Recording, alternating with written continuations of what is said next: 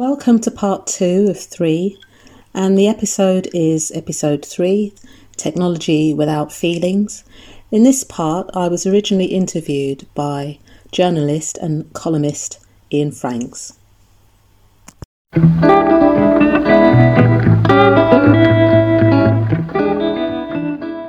Wellness Pathfinder takes a discovery journey along body, mind, and soul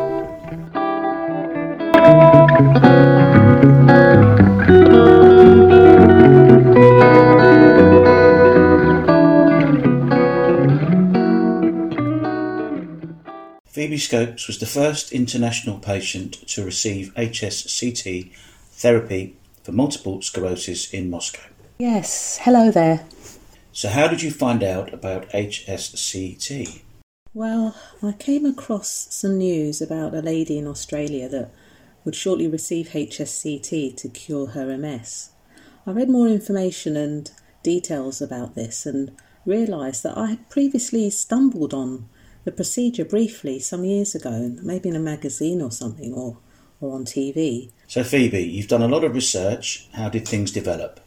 I read the news that a patient in London received HSCT and contracted sepsis and lost her fingers and toes in a battle to save her life. At that time, I was blind to what MS was. I, I, didn't know about this disease. So this news just sort of went over my head and it had no relevance to me. But I do remember thinking that at the time that the treatment, which involved radiotherapy, was terrible and I would never do something as dangerous as that. But fast forward to recent years, I was glad to hear that HSCT and radiation had been replaced with chemotherapy, which, although is still a serious treatment, chemotherapy appeared to be a lot safer, a much safer option. And then I was excited that there was at last a treatment that didn't involve a lifetime of taking drugs or steroids. I found and joined a, a, a HSCT forum shortly after that. The, the forum was quite new, but I found them and I joined them and started sharing information about what I needed and the journey that I wanted to make. And what attracted you to Moscow? Well, actually, I learned from a group member that a facility in Moscow was thinking about opening their doors to treat overseas patients. But this facility didn't yet have a specific department dealing with and handling foreign clients. So I called the hospital in Moscow and requested an email address. I sort of went round and round with different departments. Of course, you know, with the language barrier, there was a little bit of digging to be done. And I got the email address of the doctor who was responsible for HSCT inquiries. And once I had these details, I wasted no time introducing myself, scanning and emailing relevant documents, and basically asking as many questions as I could. And what was your experience with neurologists at home when deciding to have the treatment? Okay, So I requested an earlier appointment with my neurologist to share my findings and, and let him know that I wished to pursue HSCT. But then sat across him in his clinic, my neurologist tur- turned around and told me that he wouldn't authorise or, or refer me for this treatment because I hadn't started, I hadn't used those disease modifying drugs that um, that they that they'd offered me on a number of occasions. He also advised me that I would be ripped off if I had went went ahead and went to to Russia uh, or anywhere abroad really. And uh, he also said that HSCT would kill me. I was just really shocked and stunned by my neurologist's unprofessional and unkept response his comments had an air of panic and concern, not for my safety, I didn't feel. Instead, I wondered whether he was more worried about the security of his job going forward. You know, can you imagine if it was successful and more people were using it? Interesting. When did you go? Went on the 17th of September 2012. My husband and I we travelled and we stood in arrivals at Moscow airport with two suit- suitcases and a piece of paper with the address of the hospital. The first thing I remember was that we made our way to the airport car park where a group of taxi drivers stood waiting for their next job. Now about it was about 6 p.m.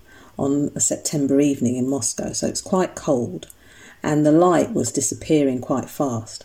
And I was extremely exhausted. I was really weak and felt really completely vulnerable. So I was very grateful that my husband had his wits about him and he negotiated the fare and and then we got into the car. And the hour long journey from the airport to the hospital felt like a white knuckle ride. I remember with his seat in a sort of um, reclined position, um, the driver used the roads as though he was going round a, a speed track. And by the time we got to the crowded motorway, it was, I mean, it was packed on the motorway. The driver, along with lots of other motorists, hopped on and off the hard shoulder to avoid the queues. I'd never seen anything like it. I decided to pull the large hood. I had this top, this beautiful fleece top that went everywhere with me, and I just decided to pull the hood over the top of my entire head and then just close my eyes because minutes later I was sort of laughing under the under my breath as I remembered the words of my neurologist. He almost certainly said that HSCT would kill me, but the treatment was now not the thing that I was actually worried about, to be honest. And it was late evening by the time we arrived at the hospital. This was a huge hospital, lots of different entrances as well, lots, uh, quite a few gates and most of them were closed. I remember that the driver had to couldn't speak any English and we couldn't speak any Russian. So we so we didn't really have a conversation, but he got out of the car and he went to one of the gates and he pressed the intercom and spoke to somebody. And then he got back in the car and then he went round to another another entrance or another sort of a side entrance and there we, you know, at that point, you know, I was absolutely exhausted and just thought, God, how do we get into this place? And the driver didn't actually know this hospital either. So we were hoping that he he knew where he was because we certainly didn't. And as I mentioned, the hospital was just at the beginning of their experience with international patients. So there were still some areas that were not yet confirmed. Ah, okay. It was really nice to actually see the doctor standing waiting for us, and he had his assistant with him as well. So I got out of the car, and she sort of put her arm around me, and I had my, my cane in the other hand, and and we went into this side entrance and up some stairs. And it was just so nice to actually be there because it felt like the longest journey ever. So we were given a day to rest. So the following day, after we, we got to Moscow, we just rested, hydrated, got used to our, our environment, all the sounds and trolleys going up and down the corridor, all that stuff. And then the, the day after that, and then for the next three or four days, if I remember, a nurse would come to my room with a wheelchair and would wheel me round to all these different departments. The hospital is huge, or was huge. So there were all these different departments. I had x rays, I had blood tests, I had liver function tests, everything you could think of, including an MRI. And it was not until the end of the week that the doctor came to to where my husband and I were and sat down with us and said, Well, all of the results have come back for everything, and I didn't have any active lesions. And I remember thinking, okay, well, if the doctor has the same belief and ideas as my neurologist back home, then I'm going home really. But I was so relieved when the doctor said that all the tests had come back and he felt that with despite the fact that I had had MS that I was fit and healthy and he felt that I would benefit from having HSCT even though I didn't have active lesions.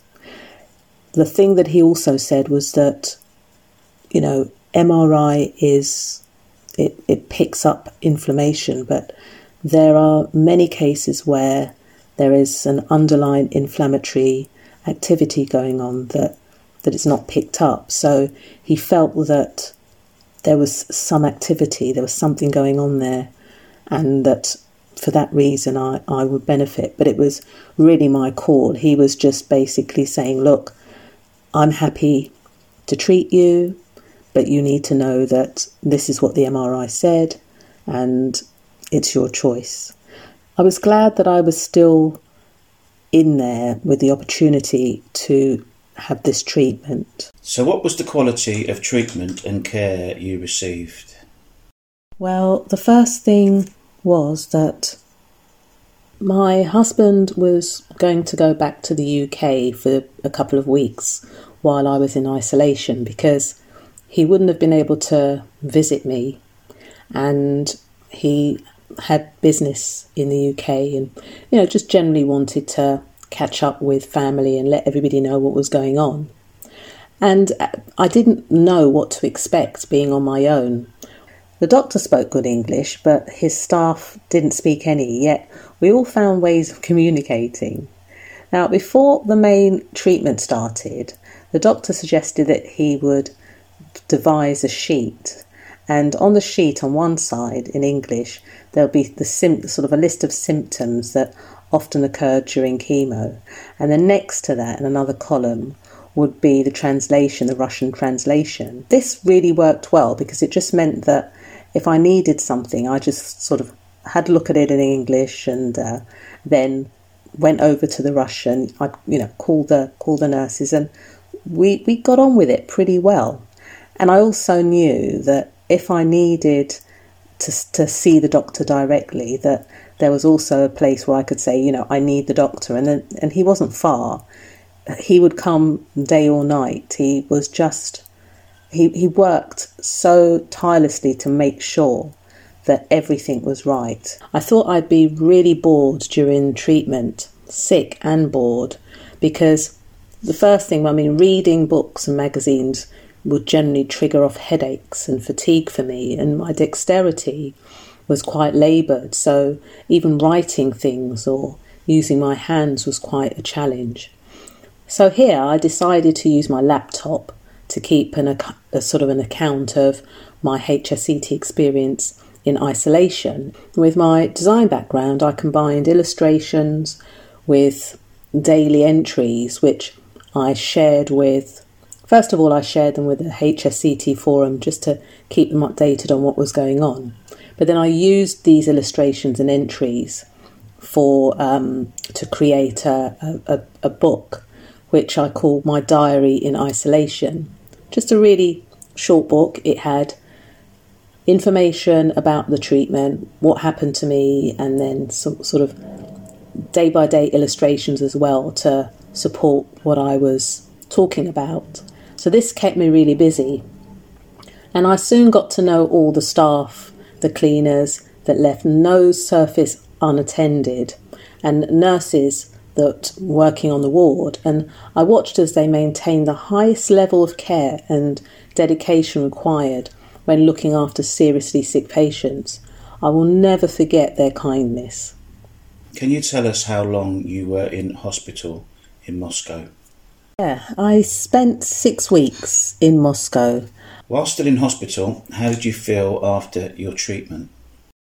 In the days after receiving my last round of chemo, I was then given back a whopping 10 million stem cells that had been collected from me before my immune system, my old immune system, was destroyed with the chemo. And then a day or two later, the first thing I noticed was that my head fog and fatigue had lifted. That sort of head fog where you everything feels heavy and your eyes feel like they're constantly misted over. You can still see through them, but the clarity in your vision, you know, you know that things are not quite right. Everything feels really, you feel as if you've been wrapped up, your head's been wrapped up in cotton wool. Well, that was completely gone. And my energy was so much better. So my cognitive abilities fully returned, allowing me to add, to, to, to do simple things like add numbers, simple numbers together and work out problems without my head feeling like it was going to explode. Because before, every time I thought about something I, or tried to apply myself to a particular job, uh, the headaches were just immense and they'd, they'd gone. My vision was clearer, my balance was better, and my limbs felt lighter. As a result of this, these physical improvements, I was able to walk unaided for probably about four or five metres. Do you feel it was worthwhile having HSCT, or do you now regret having it? Personally, I neither regret having HSCT or hail it as a, a miracle cure treatment, but I am glad I was in a position to use HSCT and I definitely experienced significant improvements after treatment, even though some of these were short lived. My walking and my mobility is still work in progress. I don't know how much of that I'm going to be able to restore, but of course it does take time. But the biggest improvement has stayed with me and is one that I'm so grateful for is, is the, the fact that my cognitive abilities were completely restored. You know, I was able to remember things, I was able to think logically, I was able to add up simple numbers, I was able to get back in my car and drive. All of these things really made such a difference. So I'm really glad that I have I'm able to do what I, you know, work and and speak with people and create things in the in the meantime. Is there anything else you'd like to share with us? Something devastating happened while I was in hospital, and it had nothing to do with where I was or anything to do with my treatment. I'll never forget this day. I had completed my treatment and was excited because it would be the first day out of my complete isolation room in two weeks. I would be discharged from hospital in a day or two, so my husband was on a flight to get me and you know get me ready and, and bring me home. So I was really excited to see him. And I was moving around a lot better, had lots of energy and stuff, but was reminded by the doctor that as part of the treatment, I still had in my system a lot of painkillers, steroids, and antibiotics. And so when they stopped giving me all this medication, I would feel temporarily a little or very rough. I suppose the doctor was just trying to let me know and, and to tell me to be realistically prepared. Anyway, that day my husband returned. He came back to the hospital. He was really happy to see the life in my eyes again. He even mentioned it. And I walked about a little bit on the ward, the ward corridor with my husband, and then he took me back to my room. He shut the, the door on the, the sort of there's a big glass door which is takes you into the isolation room and he and he closed this behind him and I remember saying, Oh, you know, honey, you don't need to close that door anymore because I'm not in isolation. But my husband said he had some bad news. Well, basically, my sister in law had passed away the day before. She had been battling with cancer. She'd had breast cancer, she'd had her breasts removed, gone through all the everything that goes with that, you know, reconstruction, the pain, hormones, everything, and then was told that she had leukemia. But there was a donor in sight. Now, the last time I spoke with her was just after my husband had gone back to the UK, just before my treatment started, so it would have been two weeks ago. And I was sat down, I remember being sat down on the bed we were both laughing and talking about, you know, what kind of wigs we were going to have, sort of comparing wigs and just generally having a laugh and talking about all sorts of things, our, our children, and she has three beautiful children. Just, we were really looking forward to seeing each other again when all everything was over. Now, my husband hadn't wanted me. He, he told me what happened because he knew that I had access to Facebook and things, and he didn't want me to find out any other way. But the first person that he told was the doctor, and the doctor told the nurses as well. So they all got prepared for what could happen. They knew what was going to happen. And I spent the next 24 hours, I think it was, just crying. I, I didn't know I had that much tears, to be honest. The nurses came in to sedate me and try and make me feel comfortable through the evening and through the night. And in the morning, I think I was still crying and I couldn't walk. So, again, the nurses had to help me out of bed and help me get washed. They were really amazing. So, there I was, sitting on a ward after hearing all this bad news, surrounded by drip trolleys, monitors, machines, and high tech equipment, I was reminded that the simple things that happened around me, the genuine care, love, and support that I received from really total strangers, that feeling that I got was the starting point for me. It was the thing that told me that human connection was going to play the biggest part in my recovery going forward. Thank you.